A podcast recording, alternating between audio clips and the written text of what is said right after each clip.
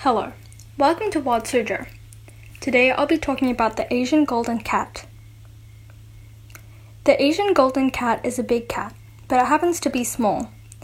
This cat can be found all around Southeast Asia in countries like Nepal, northeastern India, Bhutan, Bangladesh, Myanmar, Thailand, Cambodia, Laos, Vietnam, southern China, Malaysia, and Sumatra. Its habitat is forests, along with tropical and subtropical rainforests. Their diet varies because they are carnivores. They eat rodents, hares, birds, reptiles, and sometimes water buffalo calves and gorals, which are similar to mountain goats. They spend most of their time looking for food. The Asian golden cat is a predator, so it doesn't have any other natural predators. But even though there are no natural predators, it is still endangered due to loss of habitat. They are mostly solitary and have their own territory.